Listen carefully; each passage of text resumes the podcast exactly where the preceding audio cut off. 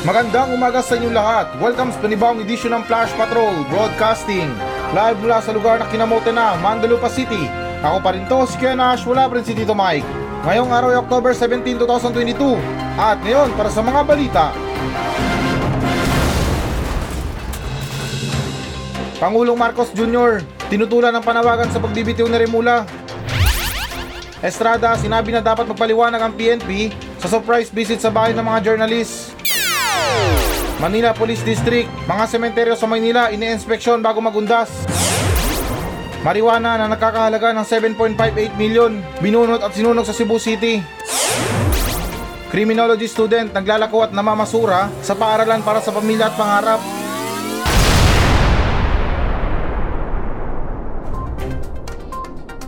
Pangulong Marcos Jr. tinutulan ng panawagan sa pagbibitiw ni Remula. So, okay guys, na ayon sa ulat ng ABS-CBN News, na tinanggihan ni Pangulong Marcos Jr. ang panawagan sa pagbibitiw ng kanyang Justice Secretary na si Hespon Hespon Jesus Crispin Remula matapos arestuhin ang panganay na anak ng opisyal dahil sa pagkakaroon ng illegal na droga. At sinabi ni Remula na hindi siya susuko bagkos itutuloy niya ang kanyang layunin na reformahin ang sistema ng hustisya sa Pilipinas. Aw, so okay guys, na ayun na, hindi siya susuko daw. Kasi meron siyang layunin na reformahin ang sistema ng Pilipinas. So ano kayang sistema or ano kayang gagawin niya sa anak niya? Kasi ano eh, meron tayong sistema or tamang sistema sa mga lumalabag sa batas. At saka hindi naman sa minamasama guys ha. Pagdating kasi sa mga ganyan, meron ano eh, yung parang mga professional, dawin nila ipakita na professional sila pag nagkaroon sila ng aligasyon tungkol sa mga ano kapalpakan or merong mga naburilyaso, something na may ano parang dama yung pamilya na doon, ay yung iba ay ginagawa nila ano um, nagre-resign sila bilang isang ano sign na isa kang professional talaga dahil na syempre nagkaroon ka ng problema. Um, inadmit mo ay inadmit. Inamin mo na meron kang kasalanan or nagkaroon ka ng kapalpakan. Kaya yung iba na ginagawa nila is mag-resign. Which is sa kaso ni Remula um, anak niya pa naman um, yung nakakatakot lang kasi dito is baka matagal na tong ginagawa. At baka lang ha kasi syempre tatay mo naman. Lahat naman siguro um, yung iba proud sa trabaho ng mga tatay or tatay nila. Yung iba dyan, pinagmamalaki. Um, tatay ko, pulis, isang general. Ah, tatay ko, isang engineer. Ano siya, magaling siya. Um, um, tatay ko, isang ano siya, isang vendor na masipag. Sa iba't ibang klaseng pamamaraan guys, ipinagmamalaki natin yung tatay natin. Pero yung nakakatakot dyan na pinupunto ko lang is yung ano ba, yung kapangyarihan ng tatay natin or ano ba, yung kakayahan ng isang tatay natin ay ginagamit ng anak para sa mga kawalang kwenta or mga katarantaduhan niya. Halimbawa na lang dito sa nahulihan siya ng droga. Marijuana guys, napakadelikado niyan. At saka ano, labag talaga sa batas natin yan. Yung iba nga kahit na pakete-pakete lang, nahuhuli na agad dyan, kinukulong na. So hindi naman sa minamasama, hindi naman din talaga sa kontra, parang pangit naman pakinggan kung yung isang tatay mo ay Justice Secretary, tapos ma-absuelto yung anak niya dahil sa katarantaduhan niya. Linawin ko lang guys ha, hindi naman sa pambabash. Um, ano ba, yung nakikita ko dito, future sight ko na or future sense ko na sa mangyayari. Kasi syempre bilang isang ama, mapagmahal ka sa anak mo or parang mahal mo yung anak mo. At gagawin mo din ang lahat. Gagawin mo yung kapangyarihan mo or what I mean na gagamitin mo yung kapangyarihan mo para ano lang, mailigtas mo lang yung anak mo. An- hindi, hindi ko sinasabi na gagawin ni Remula yun ha. Bagus, ano siya? Si Jesus siya. Kapangalan niya si Jesus Christ. Baka patawarin niya. Hindi, char lang guys, na yung kinakabahala ko lang kasi dito is na baka mapawalang bahala or ano ba, mauwi lang to sa walang kwentang um, yung pagkahuli sa anak niya which is na big deal talaga kung para sa iba to eh napaka-unfair naman, di ba? Sa mga nakakulong ngayon nang dahil sa malit na bagay lang, kulong agad sila. Samantalang pag anak ka na sa posisyon or yung tatay mo na sa posisyon, maabsuelto yung mga anak nila or yung mga anak kung sino yan. At saka, so okay guys, na ito, pag-usapan natin yung sinabi ni, ano, ni Pangulong Bongbong Marcos. Di naman sa amin na masama ah. Um, pagdating kasi sa mga ganyan, eh, parang nagre-reflect din yung ugali mo eh. Um, di naman din talaga sa ano, kasi alam ko napakalayo ng ano, ng parang um, issue ni Pangulong Marcos dito. Ah, uh, hindi niya naman kaano-ano yung anak ni Remula, something ewan ko lang na bakit niya ipagtatanggol si ano si Crispin Remula or yung tatay ni ano ni Boy Marijuana hindi naman kaya sinusubukan niyang i-switch yung ipinagbabawal na technique which is na nagamit niya rin nung nakarang eleksyon na kung saan binabatikos yung ano yung tatay ni Pangulong Marcos na si Marcos Sr. Sinasabi ng iba, ay makasalanan ng tatay niyan, maraming ginawa yan. Um, siya ang pinuno ng martial law, maraming naghirap ng dahil sa tatay niya. Tapos may ibang mga lumalabas na salita na which is na kung mapapakinggan nyo, um, ulitin ko lang ha, na maraming nagsasabi na yung kasalanan ng tatay ay hindi pwede kasal- kasalanan ng tatay. Ay, mali. Yung kasalanan ng tatay ay hindi pwede akuin ng anak. Which is na, ewan ko lang kung valid reason ng mga ganyan. Kasi high position ang pinag-uusapan dito. Eh sa issue na to, parang binaliktad lang. Na yung kasalanan ng anak ay hindi pwede akuin ng tatay. Eh, eto, simpleng banat lang ha. Um, parang ano lang, basic-basic lang, petiks-petiks lang. Um, kapag meron tayong ginagawang katarantaduhan sa school, ano bang madalas na ginagawa sa atin? 'Di ba? Pinapatawag yung magulang natin. So ibig sabihin, liable yung mga magulang pagdating sa behavior ng anak. Something na ganun, pero hindi naman talaga sa inilalaban ko talaga. Kasi minsan guys, um, yung mga tatay, sa sobrang bait nila, um, parang kumpiyansa sila sa mga anak nila na hindi gagawa ng katarantaduhan, na iniisip nila na ako, proud ako kasi pinalaki ko yung mga anak ko ng maayos. Which is sa panahon ngayon, marami na nagkakamali sa mga ganyan. Maling akala na yung akala nila, yung anak nila, napakabuting bata, eh puro katarantaduhan naman yung ginagawa.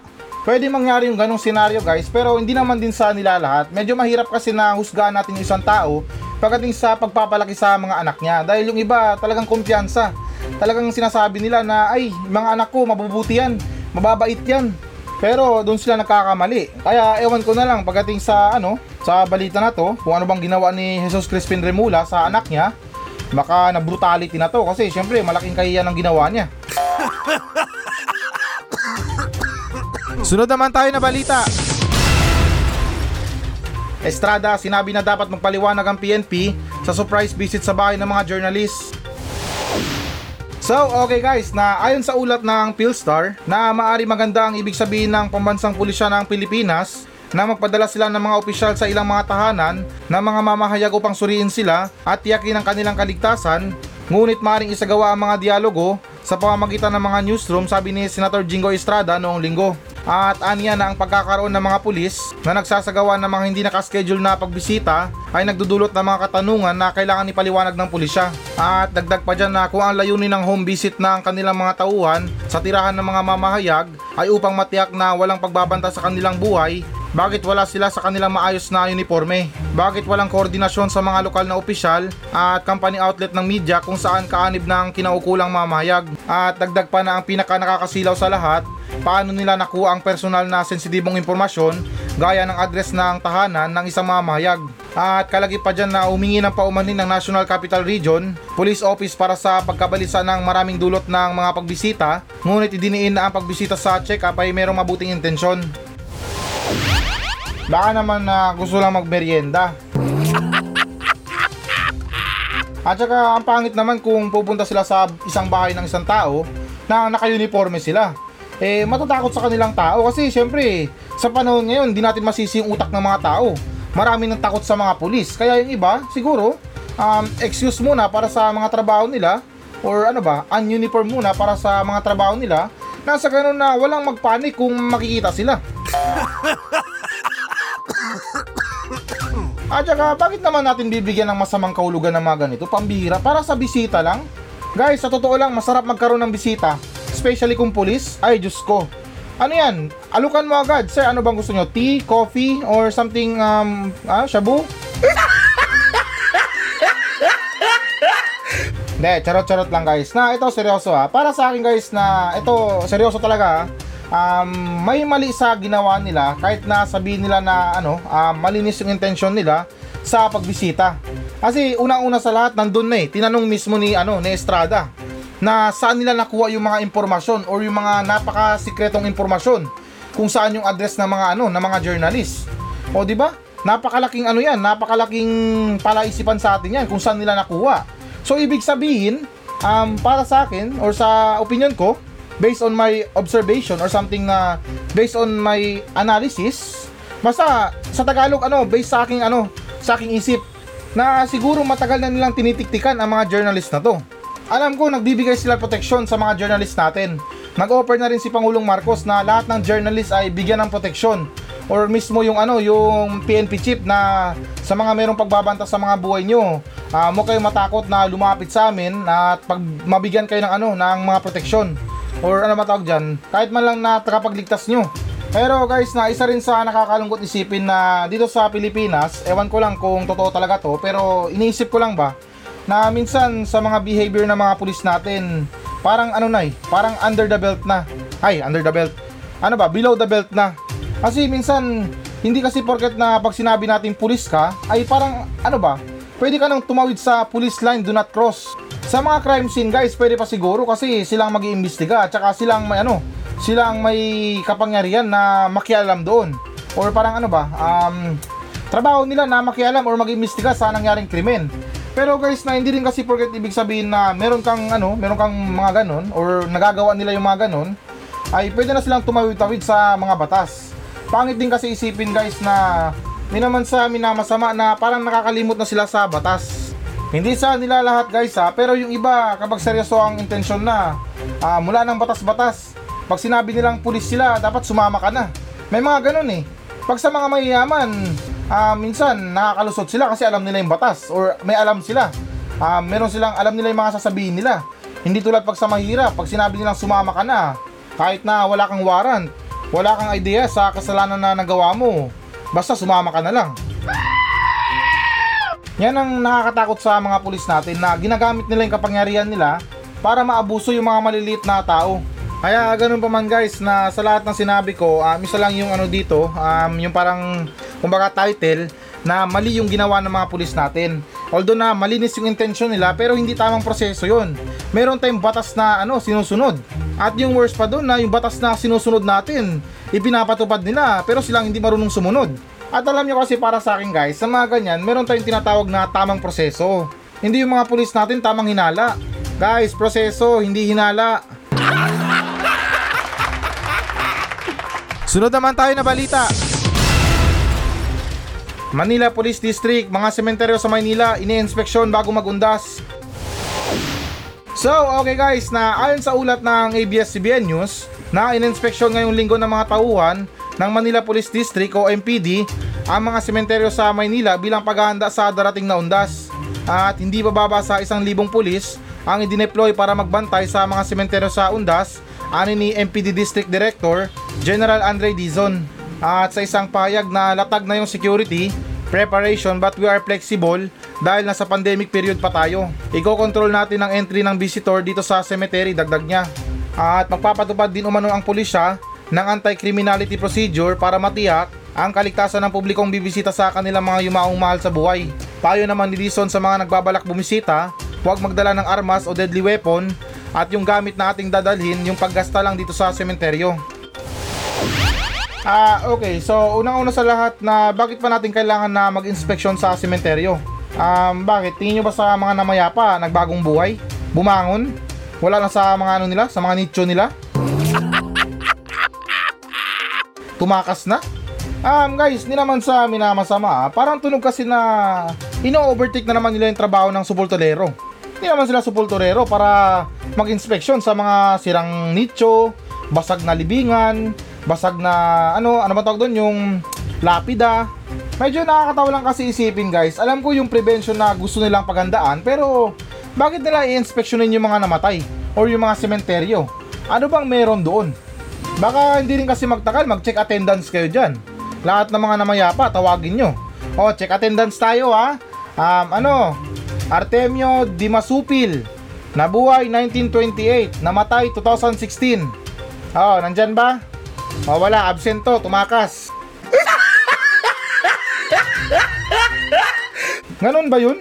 Kasi, pag, pag sinabi natin kasi ano eh, pag, pag sinabi kasi natin inspection, ibig sabihin, trabaho ng supulterero yan. Sorry guys ha, natawa lang ako kasi trabaho naman talaga ng supulterero yan guys eh. Pag nag ano eh, pag nag-inspection sa mga libingan, titingnan talaga nila kung mayroong mga basag sa ano, sa mga nicho. Mayroong lumabas sa libingan or bumangon sa mga hukay nila. Baka naman ganun. Kasi syempre, wala namang ganun, di ba? Na i-inspeksyonin mo yung mga bawat ano, mga nakalibing doon kung nandun pa ba sila. Pero anyways guys, na ito tama na sa mga kalokohan. Um, ito sa darating na undas guys, um, I hope na magiging maayos yung mga pagbisita natin sa mga mahal natin sa buhay. At remind ko lang guys ha, para sa mga naglalagay ng pagkain sa mga kaanak nila na namayapa na, um, pagtitirik ng kandila. Um, ito, pansin ko lang dito sa Mandalupa City guys ha, or sa sementeryo ng Mandalupa na pinamumunuan ni Mayor Cookie. Ewan ko lang kung yung iba ganito ang ginagawa na minsan kapag naglalagay sila ng pagkain sa mga namayapa na or ano ba, yung nilalagay nila ng pagkain, kunwari kumain ka na. Yung iba kasi walang tubig eh. Parang nag-aalala ko sa patay eh, baka mabulunan sila. Baka kasi na ma-double dead sila. Eh, napakahirap kumain kung walang tubig. ba? At saka dagdag ko na lang din na sa tuwing bumibisita tayo sa mahal natin sa buhay na namayapa na, next time kasi kausapin natin, magdala tayo ng Ouija board. Nang sa ganun na magkaroon naman ng sense yung punta natin dun sa kanya. Kasi ang pangit naman kung dumalaw tayo sa namayapa pero hindi natin kinakausap. Kaya nga tayo dumalaw eh, para makasama natin sila. At syempre ang pangit naman kung magtitigan na lang tayo doon. Kaya suggest ko na lang kung ano, kung magbibisita tayo or kung pupunta man tayo, eh mas maganda na magdala tayo ng ano, ng Spirit of the Glass. Nasa ganun na magkaroon din tayo ng koneksyon sa mga mahal natin sa buhay na namayapa na. Magkamustahan kayo na, uy, kamusta ka na dyan? Mainit ba? Malamig? Or ano? Pinapahirapan ka na ba? Or masarap ba? Sunod naman tayo na balita. Marijuana na nagkakalaga ng 7.8 million binunot at sinunog sa Cebu City. So, okay guys, na ayon sa ulat ng ABS-CBN News, na tinatayang nasa 7.8 million ang halaga ng marijuana, plant ang binunot at sinunog ng mga otoridad nitong Sabado sa Cebu City. At ayon kay Lieutenant Colonel Dexter Calakar, hepe ng Cebu City Mobile Force Company, natunton nila ang taniman sa Sitio Songon, Barangay Lusaran matapos na makatanggap ng tip. Pero wala umunong nahuli sa operasyon dahil walang tao sa lugar. At nasa 19,500 stock ng marijuana ang natuklasan. At ayon kay Kalakar, hinahanap na ngayon ng mga otoridad ang posibleng may-ari ng plantation at kung may mga tanim pang marijuana sa kalapit na lugar. Pag sa mga marijuana, active ang mga pulis natin. May mga pasunog-sunog effects pa. Pero pagdating sa mga droga na ano, yung mga shabu na yan, unang balita lang. Pagkatapos nun, wala nang follow-up. Wala na tayong balita tungkol sa ano sa nangyari sa mga ebidensya. Ito guys na hindi naman sa pinagbibintang ha, or pinagbibintangan. Ito siguro marahil na marami tayong mga nauhuli na shabu paulit-ulit na lang nang dahil sa ilan sa mga tiwaling pulis, um, nagagawa nila na mapuslit ulit or may recycle yung mga nahuling droga. Yan talaga nakakatakot guys eh, pagdating sa mga pulis natin na tiwali. Diyan talaga tayo matakot, lalo't na yung mga nahuhuli nila o nasasabat nilang droga, ay para bang pinapaikot lang nila. Um, di naman sa inaakusahan dito sa Mandalupa um, na pinamumunuan ni Mayor Cookie, maraming mga tiwaling pulis dito na um, ganyan din ang trabaho na nire-recycle nila yung mga droga. Pagkatapos nilang pakawalan yung mga droga, ibenta sa mga iba, um, nanguhuli sila o hinuhuli din nila ulit. Kumikita sila samantalang yung buhay ng mga pobre nasisira. At saka ito ah, speaking ulit sa marijuana guys, bakit naman natin kailangan sunugin? Maraming mga bansa ang legal ang marijuana. Pera na nasunog pa. Pwede natin pagkakitaan to kasi itong mga marijuana na to. Dito sa Pilipinas, hindi naman to kailangan ng matinding atensyon para tumubo. Tumutubo to na mag-isa. So, di ba, na bakit natin susunugin eh kung pwede naman natin pagkakitaan? Di naman sa galit guys eh, parang sayang din kasi. Instead na sunugin nila, masayang dyan. At syempre eh, ano yan, ah, masama pa sa kalikasan dahil pag susunog yan, eh yung magandang gawin dyan na i-dispose na lang nila sa mabuting paraan. Tulad ng sinabi ko, ibenta nila sa mga bansa na legal ang marijuana. eh malay natin, bumenta yung produkto natin kasi ano eh, lahat na nanggaling sa Pilipinas masarap. At syempre naman na yung perang kikitain diyan ay mapupunta sa ano sa departamento ng ano ng mga pulis kung sino nakahuli or kung sino nakabisto. O di ba na parang incentive. At at least na yung mga pulis natin magsisipag para sa mga paghahanap ng mga plantation ng marijuana at hindi nila pagdidiskitaan yung mga pobre para gatasan. O di ba na malaking prevention pa para sa mga pulis na gumagawa ng masama sa mga pobre. At saka alam nyo guys, dagdag ko lang ha, sa ginawa nila parang nakakatuwa isipin eh. Parang ini-imagine ko na pagdating nila sa police station, tawanan sila lahat. Kasi yun ang tama nila, magtawanan na lang. At saka sa ginawa din nila, syempre yung usok aakyat sa langit. Eh di pati mga anghel sabog yan. Sunod naman tayo na balita. Criminology student, naglalako at namamasura sa paaralan para sa pamilya at pangarap. So, okay guys, na ayon sa ulat ng GMA Network, na doble kayod ang isang criminology student na naglalako ng merienda at namamasura sa kanilang paaralan sa Nueva Ecija para matususan ang pangangailangan ng pamilya at makapagtapos sa kanyang pag-aaral. At sa kwentong dapat alam mo ni Victoria Tulad, sinabing bukod sa bag na bitbit ng 24 anyos na si Mark John Harry, regondola ng kabanatuan, ang dalawang malaking basket ng turon at lumpia, isang styro ng ice candy at isang malaking supot ng fish cracker, at dalawang galon ng suka sa pagpasok sa eskwelahan. At matiyagang sinusuyod ni Regondola ang buong campus para may kitain habang nag-aaral pa. Gayon pa man na hindi pa rin sapat ang kitaan ni Regondola, kaya pinasok niya na rin ang pamamasura. At dagdag pa dyan na isa na ngayong third year criminology student, inaalala ni Regondola ang kanyang pamilya dahil na panganay siya sa siyam na magkakapatid. Giit niya na maaga po kaming nawalan ng tatay. Nasa akin na po ang lahat ng responsibilidad ng tatay ko. Hindi po ako nakagraduate ng elementary tsaka high school po, sabi ni Regondola. Ah, teka lang, paano siya naging college kung hindi siya nakagraduate ng ano, ng high school at saka elementary? Baka naman ano, baka naman um, hindi lang siya naka-attend ng graduation. Baka yun lang. Kasi pag sinabi mong hindi ka graduate ng elementary at saka high school, pa- paano yun? Ano, tumalon ka na agad? Pero anyways, na bago pa man ang lahat na let's um, bigyan ng papuri ang kanyang sipag para sa kanyang pamilya at ganoon na rin sa kanyang pangarap. Alam nyo sa ngayon guys ha, bibihira ang ganitong klaseng student kasi yung iba um, parang namulat na sila sa pagkakaroon ng pride or mag ano ba, meron silang malaking pride sa sarili nila. Yung tipo na sinasabi nila or parang tanggap nila na parang mas pipiliin pa nila na maging mahirap, hindi maging graduate or hindi makapagtapos ng pag-aaral kaysa naman na maranasan ng ganito. Alam nyo guys, para sa akin ha, hindi ko man na-experience ang ganito, pero magandang pamamaraan to para sa ano natin, sa pagtagumpay natin sa buhay. Kumbaga sa ano, sa kasabihan, nasa Diyos ang awa, nasa tao ang gawa. So kung hindi tayo magsumikap sa buhay natin para makapagtapos ng pag-aaral, eh bandang uli guys, tayo rin ang kawawa kasi yung mga tao na nagsusumikap dati na nilalait-lait natin na ay, vendor, tumigil ka na, namamasura ka lang naman.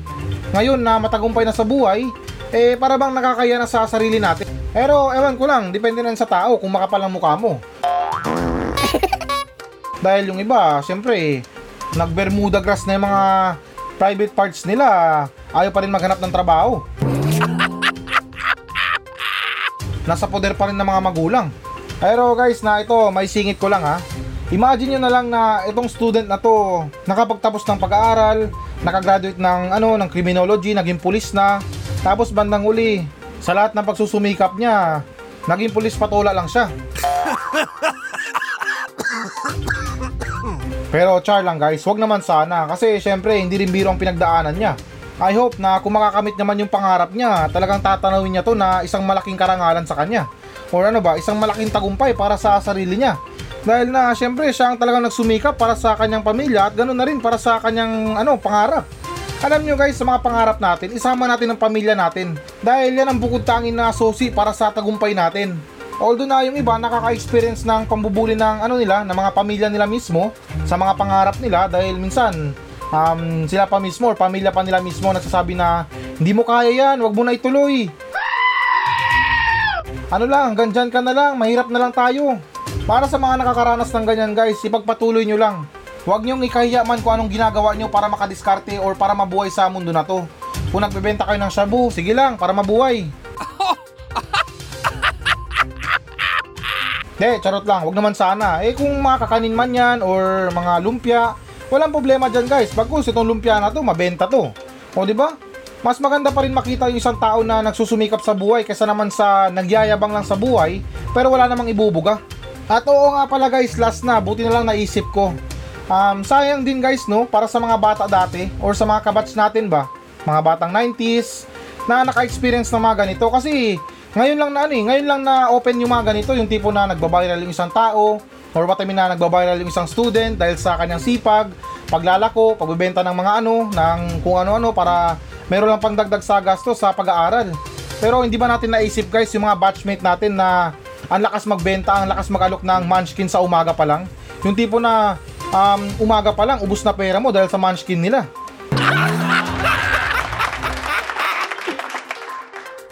May mga ganyan akong classmate. Alam ko meron din kayo eh. Tapos may mga bata din na pagkatapos nila sa ano sa eskwelahan or pagkatapos nila pumasok sa eskwelahan, nauutosan silang maglako ng isda, gulay. Pero dati hindi uso yung mga TikTok na yan, yung mga Facebook. Hindi pa sila nadidiscover. Kaya parang ang sama sa loob ng mga student na nakaranas ng ganun na hindi man lang sila nabigyan ng atensyon ng dahil sa mga sipag nila. Tapos yung iba, pag kulang pa yung benta nila, napapalo pa sila. O di ba? Talagang masakit sa kalooban kung nakaranas ka ng ganun. Dahil yung tipo na ngayon, yung mga kabataan, konting ano lang, konting sipag lang sa ano, makita lang ng tao na, uy, student naka-uniform, nagbebenta ng taho, nagbebenta ng ano, ng lumpia para sa ano, sa pamilya, para sa pag-aaral, ay agad nagba-viral. Samantalang tayo noon, mga batang 90s na ultimo conditioner binibenta sa loob ng room. So, ayan guys, na ito, um, open topic ko lang sa inyo. Um, pass muna tayo sa audience mail since na marami na tayong negative na mga audience na nagme-mensahe. At ito, bumuo ako ng isang ano, ng panibagong segment natin para sa or ipapalit natin sa ano, sa tag ito, audience mail. Pero don't worry na, meron pa rin tayong audience mail kung meron tayong matino-tinong mensahe. Pero ngayon, papalitan muna natin to ng viral today or viral ngayon. So ano ba ang viral ngayon guys? Sa ating viral ngayon na itatopic natin yung tungkol sa first iPhone 14 owner or ano bang tawag doon first buyer ng iPhone 14 sa Pilipinas. Kasi parang nabasa ko sa ano niya sa salaysay niya tungkol sa um, pagbili niya ng iPhone 14 at pagpila niya ng pagkakababang oras para makabili lang or mauna lang sa pila ay meron siyang binitawan na salita na parang nabasa ko doon, hindi lang sigurado ha. Parang nakalagay doon na talagang pinag-ipunan niya raw yung pambili ng iPhone na yon. At lahat tiniis niya um, pagpasok or pagtitipid sa baon. Um, na, na-mention niya rin pala yung ano pag pang panghihingi ng ulam sa mga katrabaho niya para na makaipon ng maayos. Pero ito opinion ko diyan guys ha, walang masama sa mga pangarap natin na gamit sa buhay. Or what I mean sa mga kagustuhan sa buhay natin. Pero minsan tingnan din natin guys, hindi naman sa kontra. ha. Minsan din kasi na tingnan ba natin kung worth it ba yung ano natin, yung bibilin natin lalot na syempre mahirap lang tayo, limitado lang yung pera natin. Um, kailangan pa natin mag-ipon ng pagkakababang panahon para mabili natin yung gusto natin. Ako guys, sa totoo lang ha, hindi ako successful na tao, pero may mga nababasa ako na mga reminder ba or mga payo ng mga mayayamang tao, mga millionaire, billionaire, na sa ginagawa natin or sa mga mindset natin mga mahihirap ay napakalayo. Sila, kung may pera sila, ini-invest nila. Hindi sila bumibili ng luho na hindi kayang paanakin yung pera nila or hindi kayang dagdagan yung pera nila. Ulitin ko guys, hindi naman sa pambabash ha. Wala akong wala akong sinasabi na masama or pangit yung ginawa niya dahil na namburaot siya or tiniis niya lahat para mabili lang yung iPhone. Pero choice niya pa rin yan na makabili kasi kasiyahan yan, diyan siya masaya. Yung sa akin lang naman kasi guys, na kunting ano lang, kunting alalay lang din sa paggastos natin ng pera. Dahil minsan sa mga pangarap natin na mamahalin, hindi biro yung mga panahon na ginastos natin or ginugol pala natin para sa pag-iipon na yan.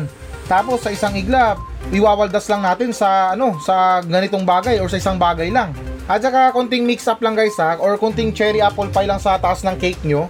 Um, eto, pasintabi lang lahat. Lahat lang talaga para sa lahat ng mga gumagamit ng iPhone. Um, especially sa ano, sa mga syempre abot kaya lang na ano, na buhay. Ah, pinipilit pa rin na mag-iPhone.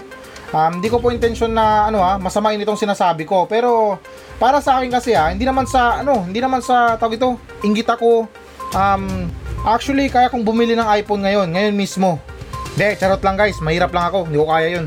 Iba kasi yung pananaw natin sa iPhone eh, or sa naka-iPhone. Yung tipo na kahit na anong klaseng pananamit mo, basta naka-iPhone ka, yung tingin sa'yo ng mga tao, mayaman ka. Kasi afford mo mag-iPhone eh. Kumbaga yan ang ano eh, kumbaga yan ang life hack ng mga tao na gustong gustong ma-recognize na mayaman sila. Pero hindi naman sa nilalahat ha. Kasi siyempre, anong pinagkaiba ng normal na cellphone sa isang iPhone? Nakakatawag naman yan. Yung iba, mas maganda pa nga ang quality ng camera kaysa naman sa iPhone.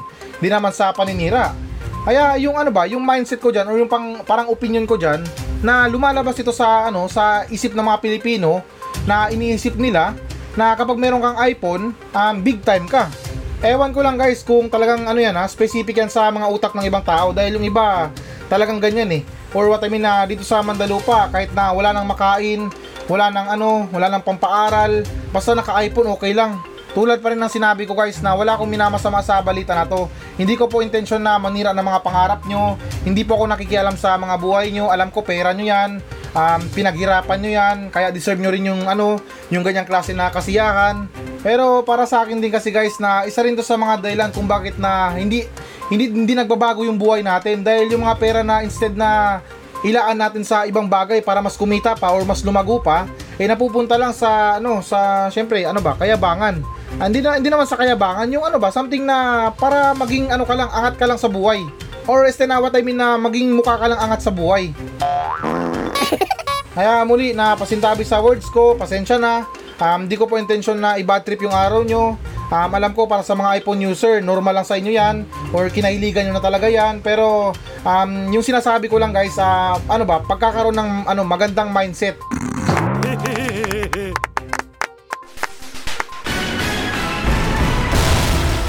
Hello guys, na bago natin tapusin ang show na to, ah hinihikayat ko lang yung mga audience natin na mag-message sa akin dito sa Mandalupa Station para sa mga reklamo nyo sa kapitbahay nyo, reklamo nyo sa asawa nyo, sa mga kaibigan nyo, at kahit sumbong na rin para sa mga katarantaduhan dyan sa lugar nyo. At kung boring ka naman, pwede naman kayo magpa-shoutout sa akin ng buong angkan nyo. Mula ninuno nyo hanggang apo, isa-shoutout natin yan. Kaya guys, na ano pang iniintay nyo? Magmensahe na kayo dito sa Facebook page ng Flash Patrol at nakakaasa kayo na walang minti sa mga pa-shoutout nyo. Paki-like na rin ang Facebook page ng Flash Patrol. Maawa na kayo, desperado na ako sa buhay. Kaya ulitin ko, para sa mga reklamo sa buhay, reklamo sa kapitbahay, reklamo sa mga tao, ay huwag kayong maya na magmensahe sa akin sa Facebook page ng Flash Patrol dahil actionan natin yan ng makabuluhang kalukuhan.